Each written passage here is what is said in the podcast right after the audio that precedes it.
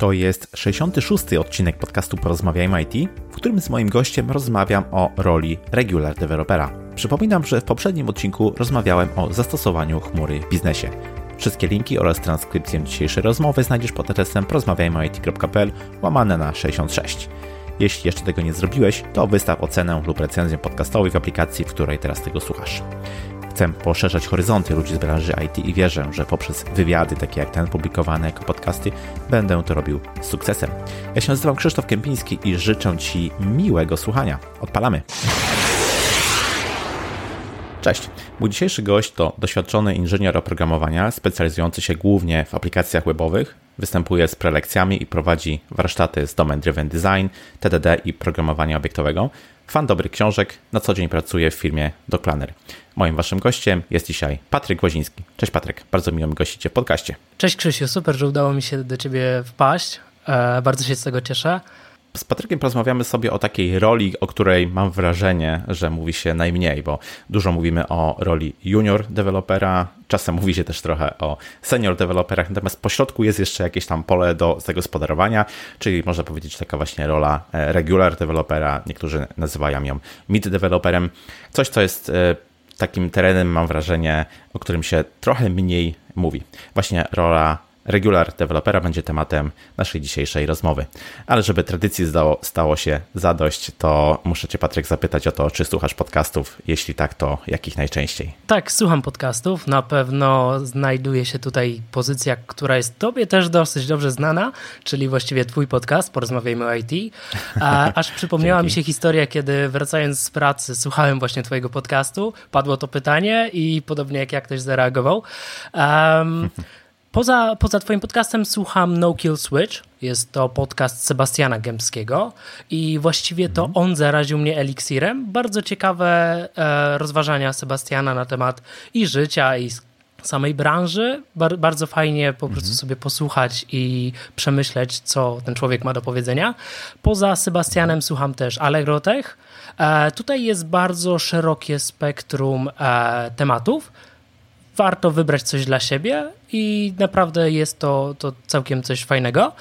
Poza Allegro jeszcze mhm. zostaje ostatni podcast, którego słucham. Jest to Biznes w IT, bo czasami o biznesie też fajnie posłuchać. Jak najbardziej. Czasem trzeba też tą drugą stronę e, zobaczyć, żeby po prostu być lepszym deweloperem. Pewnie dzięki za podzielenie się e, tymi podcastami, które mm, słuchasz okay, wiesz co, na początku chciałem Cię zapytać o to, czy granica pomiędzy właśnie taką rolą e, juniora, później e, mid dewelopera i dalej seniora jest w jakiś sposób ostra. Czy da się w ogóle w jakiś sposób zdefiniować te role, je określić na tyle, żebyśmy wiedzieli, kiedy już przechodzimy do tej innej roli, a zostawiamy e, poprzednią? Czy myślisz, że istnieje takie dosyć mocne odcięcie i jednoznaczne określenie tych właśnie ról, o których się najczęściej mówi? Wydaje mi się, że nie można tego określić zero-jedynkowo.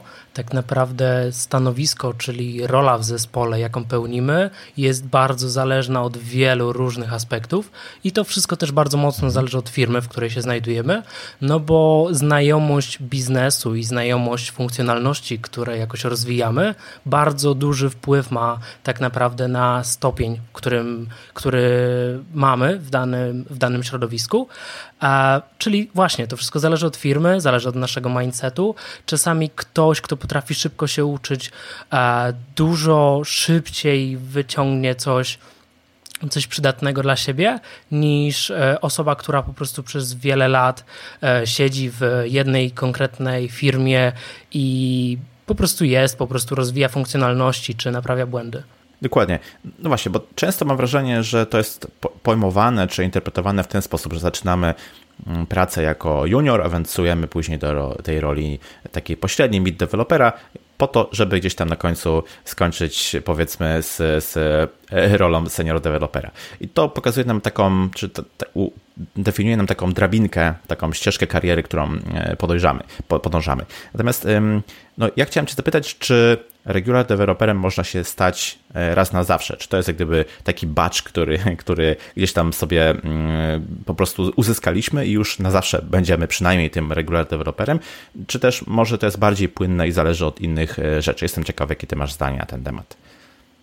Wiesz co, moim zdaniem regular developerem nie można się stać raz i po prostu nim pozostać na zawsze, bo rynek i sama technologia bardzo mocno się zmieniają, o czym przykładowo świadczą biblioteki JavaScriptowe, które dosyć szybko mhm. zostają wypuszczane na rynek. E, no i właśnie, regular developer. Chodzi tutaj o to, żeby robić coś takiego, continuous learning, o, coś takiego, nazwałbym to w ten mhm. sposób, czyli cały czas się uczymy. Nie jest tak, że dostaniemy jakieś stanowisko, jakąś rolę i jesteśmy nim już do końca życia. No bo przez jakiś czas po prostu wejdą nowe metodyki pracy, nowe technologie i później może nasza wiedza stać się już trochę taką przestarzałą, można się po prostu zasiedzieć. I właściwie poznałem mhm. wiele osób, które niestety wpadły w ten wir, nauczyli się konkretnych rzeczy, osiedli na jakimś konkretnym stanowisku, czy to właśnie regular developera, czy też wyżej, bo to już nie ma większego znaczenia. No i ci ludzie niestety przestali się rozwijać. Stwierdzili, że ok, to już jest dla mnie idealna pozycja, teraz już właściwie osiągnąłem to, co chcę, teraz mogę zająć się, no nie wiem, na przykład wędkowaniem. No i z czasem tak naprawdę ta wiedza przestaje być taka świeża i w pewnym momencie, mhm. kiedy jesteśmy już w tej firmie, jesteśmy w niej dłużej, jesteśmy trochę tacy zasiedzeni, zasiedzeni, to może chcielibyśmy zmienić pracę. No i fajnie, przecież jesteśmy regular developerem, nie będzie jakoś super trudno. Szukamy na rynku pracy, są inne oferty, no więc śmiało aplikujemy. No i tutaj wychodzi coś, czego się nie spodziewaliśmy wcześniej, czyli aktualne wymagania na rynku pracy są całkowicie inne niż nasz skillset i nasza rola była zależna bardziej od wiedzy o systemie, w którym pracujemy, zamiast e, tym, co potrafimy. Więc niestety, mhm. wydaje mi się, że regular developerem nie zostajemy na całe życie. A co ty, Krzysiu, myślisz? No ja myślę, że to raczej definiuje właśnie, tak jak powiedziałeś, e, to, jakie umiejętności posiadamy i oczywiście możemy sobie sami siebie nazwać e, powiedzmy senior developerem, możemy sobie nawet wstawić taki tagline na LinkedInie. Natomiast y, to jak gdyby powinno wyglądać w, in, w drugą stronę. To, to, to, rynek, to nasz pracodawca, być może nasi koledzy powinni nas właśnie określić i zdefiniować mm, w ten sposób, y, bazując na tym, co w danej chwili potrafimy, co wnosimy też w, dane, mm, w danej firmie, w danym y, środowisku. Według mnie bardzo trudno, do tego za chwilę jeszcze przejdziemy, bo też chciałem Cię o to zapytać, ale dosyć trudno jest zdefiniować taki mm, jednoznaczny schemat, schemat, że powiedzmy regularem stajesz się na przykład wtedy, jeśli opanowałeś dokładnie to, to e, i to, a jeśli jeszcze tylko jednej rzeczy nie potrafisz, to jeszcze nie możesz się nazywać e, regularem. Jest to dosyć e, płynne i tak jak powiedziałeś na początku, zależy od wielu takich zmiennych środowiskowych, środowiska, w którym się po prostu znajdujemy. Według mnie jednym z takich elementów, które na to wpływa, jest staż pracy. Jest to, ile czasu jak gdyby mm, w danej firmie mm, pracujemy nad danym projektem. Mm, I tutaj jak gdyby chciałem Cię zapytać, czy według Ciebie to, że powiedzmy 10 lat siedzimy w jakimś projekcie, znamy go już na, na, na wylot, wiemy e, o wszystkich zależnościach, które tam występują, to czy to jest wystarczający gdyby element, żeby nazwać nas e, seniorami, regularami, żeby określić nas jakimś stanowiskiem, czy też może niestety może dojść do tego ostatnio często powtarzanego e, hasła o tym, że mamy rok doświadczenia powtórzony 10 razy i to gdyby w żaden sposób nie wpływa na to, że już osiągnęliśmy jakiś tam e, mityczny status, jakąś mityczną wiedzę. Co, co ty o tym myślisz? Wydaje mi się, że właśnie bardzo często jest to w ten sposób interpretowane, czyli widzimy w jakimś ogłoszeniu, na przykład o pracę, informację, że wymagane jest 5-6 lat e, doświadczenia. Doświadczenie, e, moim zdaniem, e, tak naprawdę to jest coś całkowicie innego niż staż pracy, bo doświadczenie to pochodzi od tego, żeby coś doświadczyć doświadczać, czyli doświadczać jakichś nowych rzeczy, jakichś nowych zjawisk i po prostu uczyć się tego wszystkiego. A staż to jest po prostu przeklepanie często czegoś przez ileś lat, ileś miesięcy, tak dokładnie jak powiedziałeś. I niestety w wielu firmach, w wielu branżach jest tak, że wymagany jest konkretny staż, co niestety nie przekłada się też na jakieś konkretne umiejętności, bo mhm. każdy zna ludzi, którzy przesiedzieli E, w konkretnym miejscu bardzo dużo czasu i się trochę zasiedzieli, tak jak wcześniej mówiliśmy, przez co ich doświadczenie może być, tak jak dokładnie powiedziałeś, 10 lat powtórzonego tego samego. Tak, dokładnie. No to wobec tego może spróbujmy w jakiś sposób e, zdefiniować albo określić, kiedy osiągamy już ten poziom e, mid dewelopera. Ja tutaj może po części zasugerowałem, że nie ma takiego jednoznacznego i wszędzie spotykanego szablonu, e, takiej miary, która powie nam, że teraz już jesteś mid deweloperem. Teraz spróbujmy się może zastanowić, co definiuje tą, tą pozycję, albo kiedy mniej więcej e, my i nasze środowisko wie, że może nas tytułować właśnie taką, taką rolą. Czy to według Ciebie rynek pracy, czy to nasz pracodawca, czy też może zestaw umiejętności mm, w najlepiej może zdefiniować ten, ten, ten poziom i określić, że ok, teraz już jesteś mid developerem. Wydaje mi się, że nie możemy tak jednoznacznie określić, kiedy jesteśmy takim e, mid czy regular developerem, e, ale super narzędziem, można powiedzieć, do określenia czegoś takiego jest e, czasami znany nam OIT, Czyli zbieramy sobie jakieś cele, do których chcemy dążyć, zbieramy sobie wskaźniki, które nam będą wskazywały, w jakim stopniu nauczyliśmy się czegoś, no i zbieramy zadania, które pozwolą nam do tego celu dążyć. Taki OIT jesteśmy w stanie zbudować sobie z naszym mentorem, jeżeli takiego nie mamy. Jeżeli nie, no to należy go znaleźć, bo po prostu mentor świetnie boostuje naszą karierę i nasze umiejętności. Mając taki OIT, jesteśmy w stanie konkretnie widzieć cele, które chcemy osiągnąć. Czyli na przykład w, tym pół, w tej połowie roku chcę osiągnąć e, umiejętność pisania testów więc e, jednym ze wskaźników będzie to, że 80% napisanego przeze mnie kodu będzie napisane podejściem test driven development, Czyli tutaj już jasno jest powiedziane, co, w jaki sposób i mamy tą konkretną umiejętność już w jakiś sposób opanowane. Tak samo ten zbiór różnych umiejętności możemy zebrać właśnie w taki zestaw, który powie nam, że ok, jeżeli to wszystko opanowałeś, to w swoim mniemaniu, czy twojego, e, twojego mentora, jesteś już właśnie tym regularem. No ale do tego wszystkiego dochodzi oczywiście też kontekst firmy, bo nie znając na przykład branży pożyczkowej, w firmie, która tworzy na przykład jakiś system, nie jesteśmy seniorem przychodząc z zewnątrz nie mając doświadczenia. Musimy posiąść wiedzę o tej domenie, zrozumieć to i wtedy dopiero jesteśmy w stanie wskoczyć na jakieś konkretne stanowisko. Um, czyli właśnie ten kontekst firmy. Wydaje mi się, że to jest bardzo ważne i nie należy o tym zapominać. A poza tym cały czas pamiętajmy o ojtach, o przygotowywaniu ich i po prostu dążeniu do konkretnych celów. Dokładnie. W ogłoszeniach o pracę często widzimy nagłówki typu regular JavaScript developer, mid PHP developer bardzo często jest to jakiś kontekst konkretnej technologii. W sensie rzadko spotykam przynajmniej takie ogłoszenia, które mówią, że poszukujemy micy dewelopera niezależnie od e, technologii. Czyli sugeruje to, że może istnieć jakiś zestaw, nie wiem, wiedzy, jakiejś umiejętności takich twardych, które trzeba posiąść, żeby w danej technologii powiedzmy być postrzeganym, być nazywanym regular developerem. Zastanawiam się, i to oczywiście jest różne, jak gdyby dla każdej technologii, tak? Wiadomo, że dla języków funkcyjnych będzie to coś zupełnie innego, na przykład niż dla mm, obiektowej, dla frontendu, co innego niż dla jakichś e, systemów bazodanowych i tak dalej. Natomiast e, bardziej interesuje mnie, czy istnieje według Ciebie jakiś zestaw takich umiejętności twardych, ale niezależnie od e, technologii, z których korzysta się w dzisiejszych czasach, które według Ciebie no, każdy mm, regular developer powinien jakoś tam w tym swoim toolboxie posiadać w tym temacie jest bardzo dużo do powiedzenia i tak naprawdę można drążyć, drążyć. A hmm. niestety często właśnie jest to zapominane, że techniczne umiejętności junior dewelopera, ok, jesteśmy jakoś w stanie określić, na przykład potrafi on posługiwać się jakimś podstawowym frameworkiem, czy zna jakiś system, który umożliwia nam perzystencję, jakiś ORM czy cokolwiek, a właśnie jeżeli chodzi o mid dewelopera, to jest to tak pomijane. I juniorzy, którzy uczą się, nie wiedzą do końca czego po prostu się uczyć, żeby wskoczyć wyżej o to jedno oczko w hierarchii um, i wtedy junior wracający z konferencji stwierdza, że dobra, domain driven design, mikroserwisy, to jest to. Tak. Teraz się tego będę uczył. No ale trochę, trochę nie. Wydaje mi się, że bardzo fajnie jest posiąść wiedzę na temat samego paradygmatu. Zrozumienie, czym jest programowanie obiektowe, czy pro, programowanie funkcyjne, to jest tak naprawdę ogromna rzecz, ogromna wiedza, która przyda nam się na zawsze, i niezależnie, czy będziemy pisali w Erlangu, pisali w Javie, czy czymkolwiek, to ta wiedza, ona cały czas będzie świeża i cały czas będzie nam dawała bardzo dużo.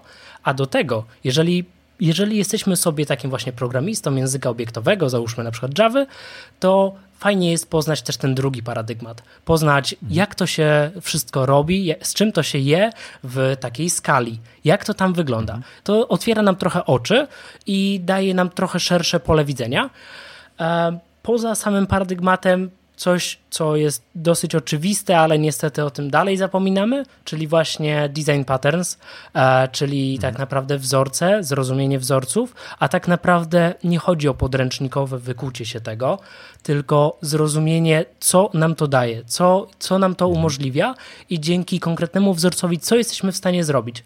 To tak naprawdę bardzo przyspiesza e, development jakiegoś systemu, czy rozwój nowych funkcjonalności.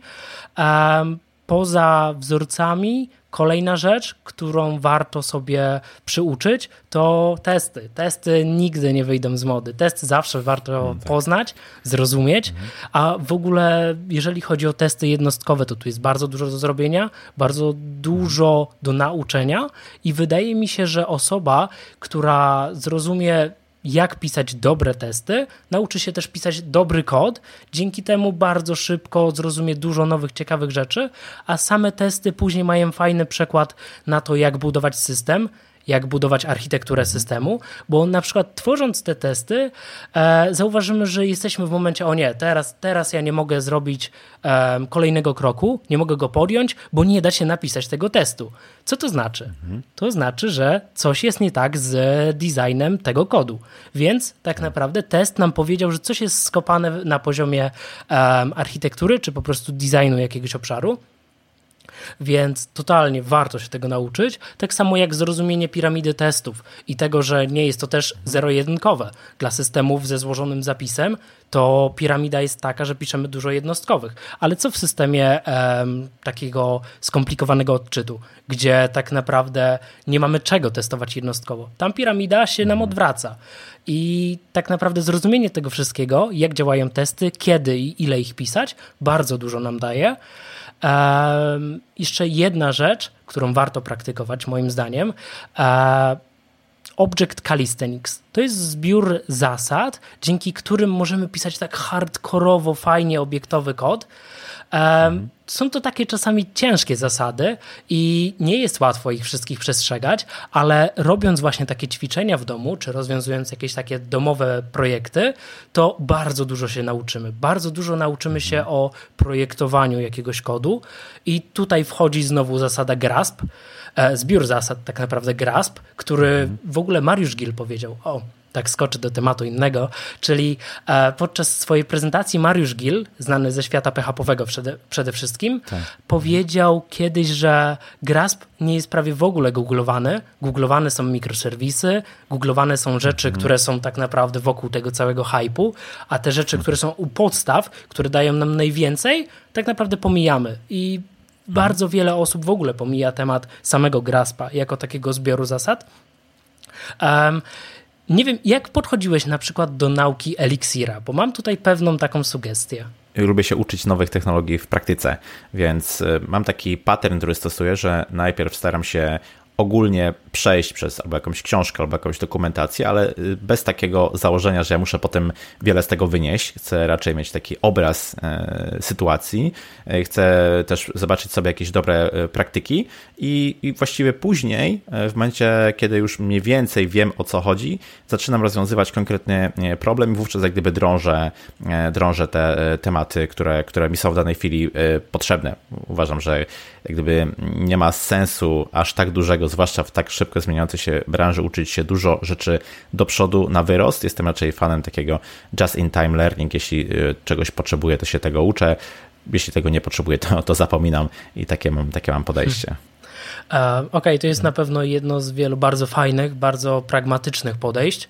E, mhm. Bardzo fajną metodą, którą i nawet Tobie sugeruję przy poznawaniu nowych rzeczy, jest coś takiego, czego nazwę poznałem dopiero niedawno na portalu DevTool, czyli Test Driven Learning. Um, mhm. Ja ucząc się Elixira, bo właściwie to jest jakiś temat, który nas też łączy, to e, mhm. Podszedłem do tego w taki sposób, że sprawdziłem, jak działają asercje, jak działają testy w Elixirze, bo jak wiemy, to jest język, który bardzo fajnie wspiera testowanie. No i tak naprawdę zacząłem od testów. Napisałem sobie testy, później stwierdziłem, dobra, chcę jakąś zmienną. Co teraz? Napisałem e, test, który sprawdza, czy coś się ustawiło jako, konkretno, jako konkretną wartość. No i test się nie powodził. Nie powodził się, bo nie potrafiłem jeszcze zaimplementować zmiennej tak. czy czegoś mhm. podobnego. Um, no i wtedy musiałem doczytać, jak to zrobić. Zaimplementowałem, mój test przechodził, nauczyłem się czegoś nowego. Później jakieś mhm. instrukcje warunkowe, jak to zrobić. No ale tak naprawdę zacząłem od e, asercji, od testów, później dopiero implementację. Dzięki temu zaczynamy naukę nowego języka, to, to już sprawdza się w szczególności przy językach, bo raczej ciężko gdzieś indziej takie testy zaprzęgnąć, tak. ale uczymy się rzeczy mega wartościowej, czyli testów, plus do tego nowej technologii, więc to jest mhm. naprawdę super sposób i bardzo gorąco go polecam. Mhm. E, jeszcze mam taką jedną rzecz, którą uważam, że jest ponadczasowa i przydaje się zawsze, niezależnie od technologii, czyli refactoring. Umiejętność refaktoringu przydaje się zawsze. To nie jest tak, że zmieniając pracę, bo chcemy uciec z firmy, gdzie mamy brzydki kod, chcemy wskoczyć do miejsca, gdzie będzie pięknie, będzie kolorowo, mikroserwisy, domain driven design i wszystko cudowne. Nie. Mhm. Tak naprawdę zawsze znajdzie się miejsce, które trzeba w jakiś sposób zrefaktorować, trzeba poprawić jakość um, i tak naprawdę umiejętność tej poprawy jakości bardzo się przydaje podczas codziennej pracy dewelopera.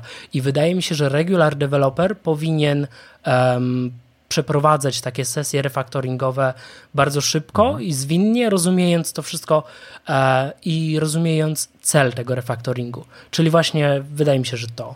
W momencie, kiedy zostajemy juniorem, kiedy rozpoczynamy swoją przygodę na przykład z jakimś językiem e, programowania, no to najczęściej jest to właśnie jeden, język programowania, jedna technologia, której się e, uczymy. Jakiś zestaw umiejętności też twardych, które musimy w tej, tej technologii powiedzmy opanować. Mm, zastanawiam się, jak to jest z mid-developerem. Czy on już powinien on lub ona e, powinni już bardziej iść jak gdyby w kierunku poznania wielu technologii i szerzej, czy też może wręcz przeciwnie, spróbować pogłębiać i drążyć temat tej jednej technologii po, po to, żeby jak gdyby stać się specjalistą w tym, w tym jednym obszarze. Jakie podejście ty praktykujesz? Wydaje mi się, że to bardzo zależy od człowieka, który się tego uczy, bo u jednego bardziej sprawdzi się właśnie masterowanie konkretnej umiejętności i więcej mu to da, mhm. jeżeli będzie ciągle poznawał jakieś nowe podejścia do rozwiązywania problemów w konkretnej technologii, a u innej osoby sprawdzi się świetnie takie odpowiednie wymasterowanie na przykład naszego głównego języka, czyli nie wiem, C Sharpa, e, i do tego nauka czegoś całkowicie innego, żeby zobaczyć, jak to wygląda w innej technologii. Wydaje mi się, że to może fajnie otworzyć właśnie oczy, żeby zrozumieć, jak inni to robią i przenieść jakieś fajne wzorce do siebie. E, I właśnie ta zmiana paradygmatu. Wydaje mi się, że to jest super rzeczą, która nawet właśnie w roli regular developera e, czy seniora, ona jest świetna, bo pokazuje rozwiązanie jakiegoś jednego konkretnego problemu w całkowicie inny sposób, e, dzięki czemu dużo się uczymy i ta wiedza jest bardzo, bardzo przydatna, czyli koncentracja na jednej technologii, tak, ale nie zamykajmy się tylko na nią. Tak, ja się zgadzam z Tobą absolutnie. Trzeba to oczywiście w jakiś sposób wyważyć, ale najczęściej jest tak, że jeśli sięgamy do innych technologii, chociażby jako taki pet project albo coś takiego, co tylko chwilę nam zajmie, żeby się z tym zaznajomić, to zazwyczaj owocuje tym, że stajemy się lepszymi programistami w tej naszej bazowej e, technologii, no bo otwiera nam to najczęściej e, oczy i, i daje też taki ogląd, jak można rozwiązać dany problem na przykład w innych językach, więc to jest, to jest e, często wartościowe. Dokładnie. Mm, właśnie, a chciałem Cię zapytać, co z projektami open source'owymi, w takie, mm, jeżeli chodzi o angażowanie się w projekty open source'owe? Myślisz, że powinniśmy, nie wiem, jeszcze bardziej się doskonalić po to, żeby jak gdyby do projektu open source'owego wnieść jakąś wartość, czyli, nie wiem, dopiero będąc na przykład takim seniorem, angażować się w rozwój tego typu mm, projektów, czy też może wcześniej, może właśnie rola mid dewelopera jest już odpowiednia, żeby spróbować e, swoich sił i również w ten sposób doskonalić trochę swój warsztat. Wydaje mi się, że temat open source'u e, i zaangażowania w tego typu projekty to jest coś, w co warto uderzyć niezależnie od stanowiska czy roli, jaką mamy, mhm. czy umiejętności. Open source zawsze nauczy nas czegoś nowego. Czasami rozwiążemy jakiś problem, nie będzie to idealnym rozwiązaniem, którego oczekiwałby um, założyciel projektu, ale wskaże nam on jakieś rozwiązanie, nauczymy się czegoś. Cały czas się czegoś będziemy mhm. uczyli, zobaczymy podejście do rozwiązywania problemów w innym miejscu, nie tylko firma, w której pracujemy od, nie wiem, załóżmy trzech lat, tylko zobaczymy to, mhm. jak to się robi w podejściu takim, no można powiedzieć, globalnym. I przy okazji uczymy się czegoś, co jest super istotne, ale o czym e, zawsze warto wspomnieć, czyli komunikatywności i pracy w takim zespole rozproszonym. No bo open source można tak, tak traktować, że jest to jakiś zespół e, rozproszony, pracujący nad jedną funkcjonalnością, no i w ten sposób super jesteśmy w stanie nauczyć się e, takiej pracy z ludźmi, z którymi na co dzień się nie widzimy. Okej, okay, tu właśnie poruszyłeś taki temat pracy z ludźmi i chciałem Cię zapytać trochę o umiejętności miękkie, na które coraz e, częściej kładzie się taki silny nacisk, no bo coraz rzadziej pracujemy już jako, tako, jako taki one-man army. Najczęściej jest to praca zespołowa i te umiejętności miękkie są e, znaczące. Wręcz mówi się o tym, że coraz częściej to właśnie posiadanie tych umiejętności świadczy o takiej przewadze konkurencyjnej na rynku e, pracy.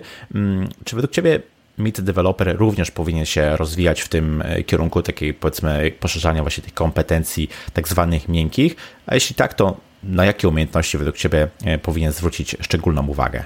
Wydaje mi się, że jest tak jak mówisz, czyli rynek coraz bardziej nastawia się na ludzi takich otwartych, takich otwartych na umiejętności miękkie, potrafiących pracować w zespole, potrafiących e, rozwiązywać różne problemy na poziomie zespołu samego w sobie. Mhm. Umiejętności miękkie wydaje mi się, że stanowią coraz większą wartość wraz z naszym doświadczeniem, bo senior, który nie ma rozwiniętych umiejętności, e, umiejętności miękkich, nigdy nie będzie takim prawdziwym seniorem, bo wtedy tak naprawdę samo w sobie programowanie już nie jest tak ważne, jak właśnie rozwiązanie tego problemu biznesowego, czyli rozmowa z klientem, z jakimkolwiek przedstawicielem tego biznesu. E, wydaje mhm. mi się, że bardzo ważną rzeczą, której powinien uczyć się też każdy regular developer, jest e, dzielenie się wiedzą po prostu róbmy prezentacje wewnątrzfirmowe. To tak naprawdę już nie jest jakimś, e, jeszcze nie jest jakimś wielkim wyzwaniem przed nami. Możemy przed mhm. na przykład pięcioma osobami wyjść, powiedzieć im coś ciekawego, zobaczyć jak oni na to zareagują. Uczymy się też takiego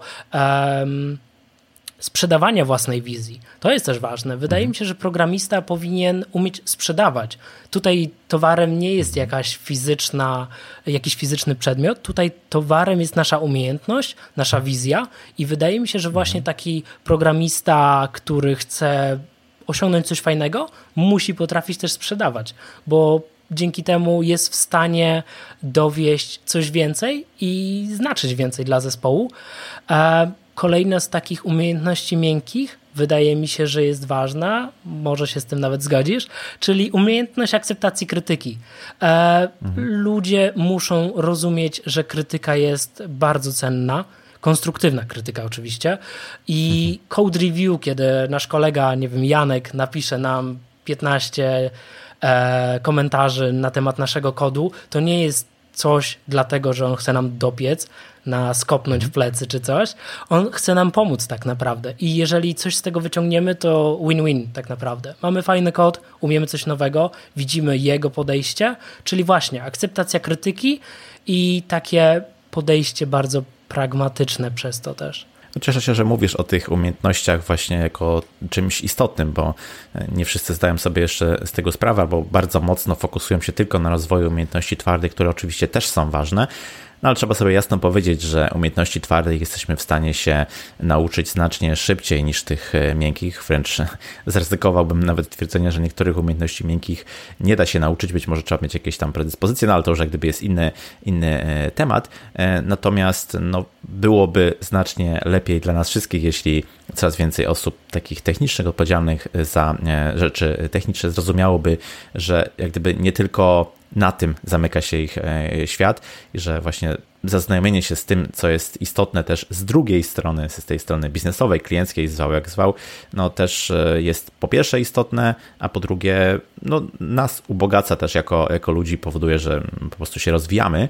Mm, no i właśnie jeśli już mówimy o tym rozwoju, to no tutaj gdyby mam wrażenie, że obydwoje się zgodziliśmy e, z tym, że będąc mid deweloperem i mając takie aspiracje, żeby się rozwijać, żeby, aspirować, żeby gdyby dążyć na te e, wyższe stanowiska, to musimy się e, rozwijać. Jeśli traktujemy tą pozycję mid developera tylko jako taką przejściową, no to koniecznie trzeba postawić akcent na, mm, na rozwój. Jak według Ciebie powinno to wyglądać? Na czym skupić się, aby ten czas, kiedy jesteśmy jeszcze w takiej fazie trochę e, przejściowej, najlepiej e, wykorzystać? Częściowo już właściwie poruszyliśmy ten temat, ale wydaje mi się, że mhm. tutaj ważne, żeby nauczyć się robić rzeczy, które sprawiają nam też e, satysfakcję. Tak naprawdę klepanie czegoś po to, żeby po prostu było, czyli jakieś bezsensowne refaktoringi miejsc, które nie są istotne z punktu widzenia biznesu, one za dużo nam nie dadzą, ale jeżeli skupimy się na tym, aby zrozumieć ten biznes, czyli właśnie dowozić konkretne funkcjonalności, ale cały czas pozostawiając sobie jakiś procent czasu na to, żeby zrobić to lepiej, żeby zrobić to za każdym razem lepiej, to już da nam mhm. bardzo dużo. I jeżeli mamy jakieś takie aspiracje, że chcemy wskoczyć tam wyżej, to powinniśmy analizować wszystko, co robimy. Czyli zaimplementowaliśmy jakąś nową funkcjonalność, była to potrzeba naszego działu biznesowego, e, to później usiądźmy do tego kodu, zbierzmy feedback od innych deweloperów, którzy pracują w tej części i przeanalizujmy własne błędy. To jest tak jak często z jakimiś grami zespołowymi czy, czy jakimiś takimi, kiedy nagramy swoją rozgrywkę, Później jesteśmy w stanie obserwować to raz jeszcze i zobaczyć błędy, które popełniliśmy, żeby później coś z tego mhm. wyciągnąć. Wydaje mi się, że to jest tutaj tak samo, czyli obserwujmy samych siebie i wyciągajmy wnioski. Tak, tak. Myślę, że to się zawsze, zawsze przyda, żeby próbować uczyć się e, na tym, co zrobiliśmy, po to, żeby samemu stawać się lepszymi, jak najbardziej. Czy myślisz, że w momencie, kiedy już powiedzmy jesteśmy mm, regular developerem i deweloperem, to czy ma sens y, myśleć o zmianie mm, pracy? Czy to daje nam wystarczająco mocną pozycję na, y, na rynku pracy, czy też może lepiej poczekać, aż nam trochę ten level seniority podskoczy i wówczas gdyby mieć tą wiesz, silniejszą kartę przetargową? Wydaje mi się, że moment zmiany pracy raczej nie powinien być mocno powiązany ze stanowiskiem, czyli mhm. będąc seniorem, czy dopiero wtedy mogę zmienić pracę? No nie, no jeżeli jesteś regular developerem i nie masz od kogo się uczyć, no to to nie jest miejsce dla ciebie. Jeżeli nie jesteśmy w stanie się od nikogo uczyć i po prostu mamy taką stagnację, to warto rozważyć e, możliwość jej zmiany właśnie tej pracy, no bo musimy cały czas się czegoś uczyć. Oczywiście senior już później nie ma tego takiego sufitu i musi sam wyciągać więcej wniosków i więcej się uczyć, ale regular developer mhm. powinien cały czas mieć od kogo się uczyć i mieć jakiegoś mentora, który pokaże mu jakąś drogę i zasugeruje jakieś rozwiązania. Um, wydaje mi się, że właśnie to stanowisko MIDA um, jest bardzo stabilną pozycją do zmiany pracy. Czasami mhm. może być tak, że będąc midem w firmie A, przechodząc do firmy B, nie będziemy już mogli wskoczyć na tą pozycję, trafimy na przykład na juniora, ale to jest totalnie w porządku. Będąc na juniorem, jeżeli oczywiście e, finansowe kwestie nas zaspokajają, to mhm. to jest super pozycja, bo jesteśmy najniżej, powinniśmy się turbo dużo uczyć, czyli tak. tak naprawdę cały czas się uczymy, coraz więcej wyciągamy i kiedy w tej firmie nowej przeskoczymy z powrotem na regular developera, to już będziemy dużo wyżej niż w poprzedniej firmie, widząc całkowicie mhm. inny kontekst pracy. Um, czyli, mhm. czyli właśnie, wydaje mi się, że regular developer i senior developer e, nie określa e, tego, czy to już jest moment na zmianę pracy, czy to jest właściwa pozycja. Jedynie będąc juniorem warto się nad tym zastanowić, czy, czy to jest mhm. odpowiedni moment, no bo lepiej wyciągnąć wnioski, wskoczyć na taką stabilną pozycję regulara i wtedy dopiero analizować, czy to jest odpowiednie miejsce. Mam wrażenie, że gdy przeglądam sobie oferty pracy albo jakieś oferty właśnie na LinkedInie, to najczęściej widzę junior albo senior przed nazwą e, stanowiska. Jestem ciekaw, jak wynika z mhm. Twoich doświadczeń, czy regular developer jest e, mimo wszystko cennym dodatkiem do, do zespołu. Powiedziałeś tutaj, że jest też taka rola, która cały czas powinna się uczyć, e, powinna mieć powiedzmy od kogo się też uczyć i to jest, to jest istotne. Natomiast jestem ciekawy, no, co według Ciebie regular developer może wnieść do zespołu, czy jest po prostu cennym nabytkiem? Odpowiadając na pytanie o tym, czy jest wartościowy, czy jest cenny, no to tutaj 100% tak. Wydaje mi się, że mhm. zespół zbudowany z samych juniorów albo z samych seniorów jest kompletnie bez sensu. Ludzie muszą albo mieć od kogo się uczyć, albo mieć kogo uczyć. Regular developer jest właśnie pomiędzy, czyli on jednocześnie jest w stanie komuś dawać sugestie, jak i cały czas wyciągać wnioski z błędów e, kolegów innych, czy, czy właśnie z ich jakichś takich sugestii poprawy, zmiany. E, wydaje mi się, że regular developer często wnosi wiele świeżości do projektu. E, jest to osoba, która świeżo się na przykład uczyła, i przeskoczyła właśnie do tej pozycji, czyli widzi z nowej perspektywy coś. Nie ma klapek na oczach, jak e, niektórzy na stanowisku seniorskim, e, niestety.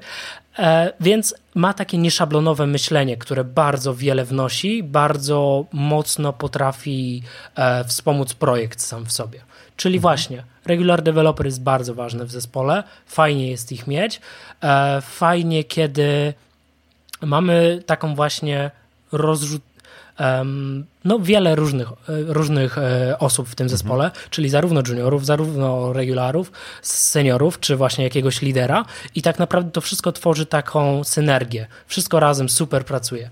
Okej, okay, nie jak, jak ty bardziej się zgadzam, pewnie y, są potrzebne osoby z różnym mm, poziomem rozwoju, y, po to właśnie, tak jak mówisz, żeby tworzyć taką e, harmonijną całość i żeby wzajemnie mogło to fajnie, mm, fajnie działać.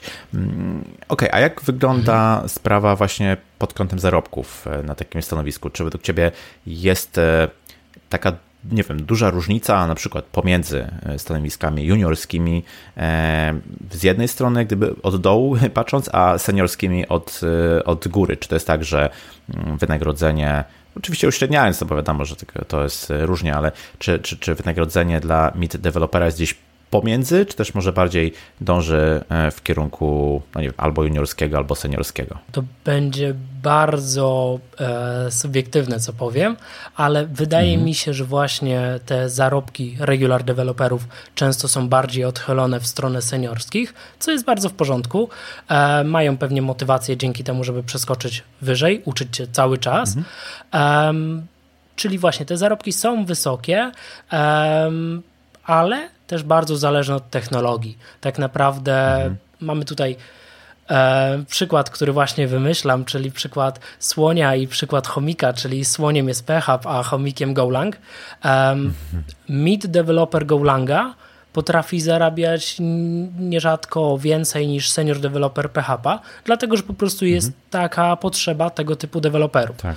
Czyli to bardzo zależy właśnie od tej technologii, w której e, ktoś pracuje, no i właśnie tych umiejętności miękkich, jak ktoś potrafi się sprzedać i co więcej poza samym programowaniem, poza dodawaniem błędów do pustego pliku, czyli programowaniem e, jest w stanie wnieść w firmie. Właśnie, ja mam podobne obserwacje, że te mm, pensje mid deweloperów najczęściej nie są gdzieś po środku, najczęściej są trochę skierowane w kierunku wynagrodzeń seniorskich w danej, w danej technologii. Myślę sobie, że to, tak jak powiedziałeś, to jest uzasadnione. Mimo wszystko chyba przeskok od juniora do regulara jest większy niż później od e, regulara do, do seniora, więc, więc być może jest to w jakiś tam sposób e, uzasadnione właśnie. Um, tak, mhm. a jeszcze wiesz co, tutaj jest taka tak. pułapka właściwie, bo um, jeżeli jesteś sobie juniorem, um, uczysz się, jest fajnie, nagle dostajesz boost w pieniądzach, czyli przeskakujesz mhm. na regulara i zarabiasz na, nagle, no nie wiem, załóżmy dwa razy więcej, to możesz mhm. popaść właśnie w taką pułapkę, że potem chcesz jeszcze raz tak, jeszcze raz tak. tak no i to tak. niestety wiele osób tutaj się gubi. Tak, no to gdyby cały czas tak nie idzie do przodu, mimo wszystko ten szklany y, sufit gdzieś tam w wynagrodzeniach jest, trzeba być gdyby tego, tego świadomym. To jest Dokładnie. słuszna uwaga. Mhm. A czy, czy w związku z tym według Ciebie bycie regular developerem to jest taka, wiesz, bezpieczna przystań, czyli już coś tam zarabiamy, tak, jakieś niemałe pieniądze, y, mamy jakąś tam wiedzę techniczną, jesteśmy być może już odpowiedzialni, mamy jakieś, jakieś e, prawo głosu nawet w takich e, wyborze rozwiązań e, technicznych, coś już znaczymy, mamy jakiś wpływ, mamy jakąś odpowiedzialność, to właściwie po co jak gdyby iść dalej, tak? W momencie, kiedy mm, chcemy jak gdyby jeszcze się rozwijać, to musimy wziąć większą odpowiedzialność, e, musimy, mm, no nie wiem, no więcej jak gdyby się uczyć, żeby w kierunku seniora jeszcze, jeszcze się e, gdzieś tam zbliżać. W związku z tym, no, mogłoby się wydawać, że ta mm, pozycja mid developera to jest taka właśnie bezpieczna przystań, z której nie warto e, wypływać. Jak, jak ty sądzisz, czy, czy, czy, czy mimo wszystko powinniśmy poprzestawać na tym, czy, czy raczej traktować to tylko jako jakąś tam fazę przejściową w naszej karierze? Bezpieczna przystań to jest idealne określenie dla tego, co powiedziałeś, czyli właśnie regular developer to jest idealne miejsce. Jesteśmy w stanie mhm. się fajnie uczyć, zarabiamy bardzo przyjemne pieniądze i jest ok. E, pójście o krok wyżej, krok dalej, czyli przejście na seniora, tak naprawdę daje nam spojrzenie z takiego wyższego poziomu. Czyli nie patrzymy w kontekście mhm. paru, załóżmy, klas, w których pracujemy, tylko patrzymy wtedy już z kontekstu całej funkcjonalności, całego systemu i wtedy mamy też taką odpowiedzialność. Mamy odpowiedzialność zarówno za kod, który tam powstaje, za całą funkcjonalność, ale też trzeba pamiętać o tym, że mamy odpowiedzialność za juniorów. No bo tak naprawdę to mhm. senior developer powinien być przykładem i dawać dobry wzór dla osób, które uczą się cały czas, więc to mhm. jest jednak no, jakaś odpowiedzialność. A regular developer też powinien e, wspomagać innych, ale tutaj jednak Właśnie, jesteśmy w tej przystani. E, czy chcemy wypłynąć? To zależy, czy ktoś chce właśnie być taki proaktywny, wspierać cały projekt i mhm. tak naprawdę mieć więcej do powiedzenia, czy nie. Ale tak naprawdę decyzja o tym oficjalnie, czy ktoś jest e, wyżej, krok wyżej, e, to już nie zależy często od nas i niejednokrotnie mhm. regular developer ma więcej do powiedzenia w jakimś projekcie od seniora. Tylko, że dalej chroni go, można powiedzieć, stanowisko. Powiedziałeś, że senior to jest też mm, taka rola, która nie tylko jak gdyby świadczy o tym, że jesteśmy zaawansowani w danej technologii, że posiedliśmy już jakieś umiejętności, mamy doświadczenie takie techniczne, ale również jest to rola, która w jakiś sposób powinna coś od siebie dawać więcej, na przykład poprzez lepsze rozumienie biznesu, na przykład poprzez e, szkolenie juniorów, poprzez bycie mentorem dla nich. Jestem ciekaw, czy część z tych obowiązków to również powinny być obowiązki dla juniorów. Myślę tutaj głównie o tym uczeniu juniorów, być może nadzorowaniu. Czy według Ciebie rola mid dewelopera jest do tego odpowiednia, czy też może to jeszcze jest za wcześnie? Um, wydaje mi się, że każdy moment jest dobrym czasem, żeby wspomagać innych i uczyć innych. Um, I wielu regular deweloperów daje świetny przykład swoim kolegom, czyli oni są w stanie już wtedy być takimi mentorami dla innych, e, dzięki czemu tak naprawdę sami swoje seniority powiększają i pomagając mhm. innym, rozwiązujesz problem innej osoby i jednocześnie sam uczysz się czasami nowych rzeczy. No bo nie zawsze trafisz na wszystkie przykłady z, całego, z całej puli, jakie mogą być w danym projekcie. Czasami to akurat mhm. ten junior na to trafi i ty go wspomożesz i dzięki temu sam z tego dużo wyciągniesz. Czyli mhm. nie tylko senior, to jest odpowiedzialność właśnie też regulara. I ogólnie ta wymiana wiedzy e, w zespole to powinna wychodzić od każdego. Jeżeli jest coś takiego i jest ta wymiana, to wszystko krąży, to jest bardzo fajnie. Każdy od każdego się trochę nauczy i to wpłynie bardzo pozytywnie na każdy projekt. Tak, bardzo dobra odpowiedź. Tak, a jeszcze tutaj można powiedzieć o mhm. jednej rzeczy, bo mm, czasami mówi się o takim e, nadzorowaniu tych kolegów innych, a trochę też to jest e, błędne, wydaje mi się. Nie powinniśmy mhm. nadzorować innych.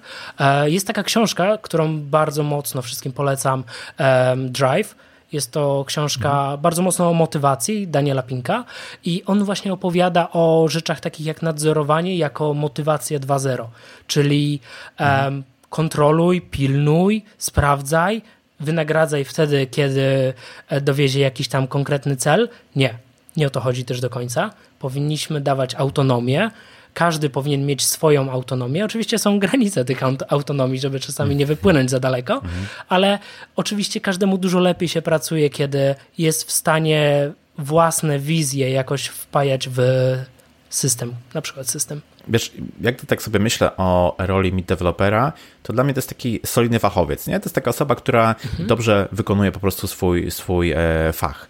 I mm, czy myślisz, że taka rola, te, takie stanowisko jest tylko najczęściej stanowiskiem przechodnim, powiedzmy, że każdy programista traktuje to jako taki e, szczebelek w karierze, w dążeniu do tego mm, mitycznego seniora, czy też może jest to po prostu rola, która jest odpowiednia do tego, żeby na niej e, poprzestać, żeby no, jak gdyby realizować się tej e, roli i żeby to było coś, co sprawia nam satysfakcję, sprawia nam przyjemność. Niekoniecznie mm, każdy z nas musi jak gdyby brać taką odpowiedzialność, niekoniecznie chce brać taką odpowiedzialność, która już na stanowisku e, seniorskim występuje, więc być może mid developer jest jak gdyby odpowiedni, żeby tutaj zatrzymać się w, w, w karierze. Co ty o tym myślisz?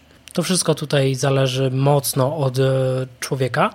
Jeżeli dla kogoś to mhm. jest w porządku, nie ma on jakichś takich aspiracji na e, zarządzanie ludźmi, na prowadzenie projektów, dobieranie technologii, chce po prostu dowozić mhm. jakieś funkcjonalności, robić to w bardzo fajny sposób, uczyć się dużo, ale nie musieć pilnować innych i e, tak naprawdę wspierać ich bez przerwy, to mhm. właśnie regular developer to jest takie miejsce dla takiej osoby, która traktuje tą pracę jako fajną podstawę, ale nie chce koniecznie wychodzić poza krąg. Chociaż czasami to nie jest od nas tak do końca zależne, no bo firma nas wypchnie dalej, bo już mamy tyle doświadczenia, znamy tak dobrze produkt, że po prostu kto jak nie my. Czyli mm, wydaje mi się, że e, regular developer e, powinien wiedzieć, czego też już chce. To nie jest junior, który mhm. uczy się wszystkiego po trochę, tak sobie skacze, jeszcze nie wie, co jest grane, ale regular developer musi wiedzieć, czego chce, dokąd dąży i tak naprawdę, co dla niego już jest satysfakcjonujące, żeby móc się spełniać. Ja myślę, że na to wszystko też się jeszcze nakłada pewne doświadczenie życiowe ogólnie, nie tylko związane z daną technologią czy z pracą nawet w zespole, ale też pewne, pewne doświadczenie życiowe związane z tym, że gdyby poznajemy siebie lepiej, jesteśmy bardziej świadomi tego, co chcemy, właśnie mm, to, co, co powiedziałeś. W związku z tym już bardziej jak gdyby potrafimy określić to, e, no, w którym kierunku dojrzymy, dążymy, więc um, gdyby bycie e, mid developerem może być jak najbardziej dla nas ok, może być dla nas satysfakcjonujące i e, no, fajnie, że powiedziałeś, że to gdyby nie znaczy, że my jesteśmy, no nie wiem, leniwi albo w jakiś sposób e, e, tacy, którym nie zależy na, na, na rozwoju. Być może to jest coś, co nas zadowala i okej, okay, możemy być świetni w tym, co robimy, możemy być dobrymi fachowcami właśnie i jak gdyby będziemy stanowili taką um, solidną podstawę zespołu i to myślę, że to jest jak najbardziej w porządku. Tak, dokładnie. Okej, okay, Patryk, wiesz co, Ci bardzo dziękuję za tą rozmowę. Fajnie, że e, pokazałeś różne odcienie gdyby tej roli właśnie mid developera i e, no, bardzo przyjemnie mi się z Tobą e, rozmawiało, dlatego zapytam Cię jeszcze, gdzie Cię można znaleźć w internecie, gdyby ktoś z naszych słuchaczy miał jakieś pytania, chciał pogłębić jak gdyby swoją wiedzę związaną nie tylko z rolami w zespołach, ale również właśnie z tym, z technologiami, w którymi, z którymi masz do czynienia, rzeczami, których się specjalizujesz, to gdzie Cię może znaleźć? Jasne. Wydaje mi się, że najlepszym taką, najlepszą taką formą kontaktu jest zawsze LinkedIn. E, śmiało, jeżeli ktoś ma jakiekolwiek pytania, czy po prostu chce pogadać, to e, zagadajcie i porozmawiajmy sobie o IT na przykład. Dokładnie, tak. dokładnie. Okej, okay, oczywiście jak zawsze wszystkie linki będą w notatce do tego odcinka. Ja Ci Patryk jeszcze raz bardzo dziękuję, bardzo fajna rozmowa. No i do usłyszenia, trzymaj się, cześć. Dzięki bardzo, do usłyszenia, cześć. I to na tyle z tego, co przygotowałem dla Ciebie na dzisiaj. Rozmowa z Patrykiem bardzo fajnie pokazuje, co jest wymagane, by móc określać się jako mid developer. Rozwiewa też pewne mity i niedopowiedzenia, które wiążą się z nazywaniem stanowisk w IT, zwłaszcza w świecie programistów. Często dostają od Was słuchaczy pytania związane z IT. Zakres jest dość szeroki, od polecania kursu programowania po przewidywania co do przyszłości jakiejś technologii i rozpoczęcia tworzenia własnej aplikacji. Aby jeszcze wzmocnić i poszerzyć to, co robię, chciałbym zaprosić Cię do umówienia się ze mną na rozmowę poprzez Skype, Hangouts, telefon Postaram się w miarę możliwości własnej wiedzy, zupełnie za darmo i bez żadnych zobowiązań, odpowiedzieć na Twoje pytanie związane z IT, z wyborem technologii, prowadzeniem projektu, rozwojem kariery. Możesz już teraz umówić się ze mną na spotkanie, wysyłając maila na krzysztofmałpa.porozmawiajmy.it.pl. W notatce do tego odcinka znajdziesz link do wsparcia społeczności hakersów, którzy uczą potrzebujące dzieciaki programowania i robotyki. W obecnej sytuacji związanej z koronawirusem wiele z tych dzieci, zwłaszcza z małych miejscowości i domów dziecka, straciło możliwość uczestnictwa online w tych zajęciach z uwagi na brak sprzętu. Dlatego hakersi robią teraz akcję przekazywania komputerów. Możesz dołączyć przekazując nieużywany sprzęt albo odrzucić się do kupna nowego. Nie muszę chyba mówić, że warto pomagać. Link w notatce do tego odcinka na stronie porozmawiajmy.it.pl łamane na 66. Jeśli spodobał Ci się ten odcinek i nie chcesz przegapić kolejnych epizodów, zasubskrybuj go w swojej aplikacji podcastowej. Jeśli nie wiesz jak to zrobić, wejdź na stronę porozmawiajmy.it.pl łamane na subskrybuj. Ja się nazywam Krzysztof Kępiński, a to był odcinek podcastu Porozmawiajmy IT o roli Regular Developera. Zapraszam do kolejnego odcinka już za tydzień. Cześć!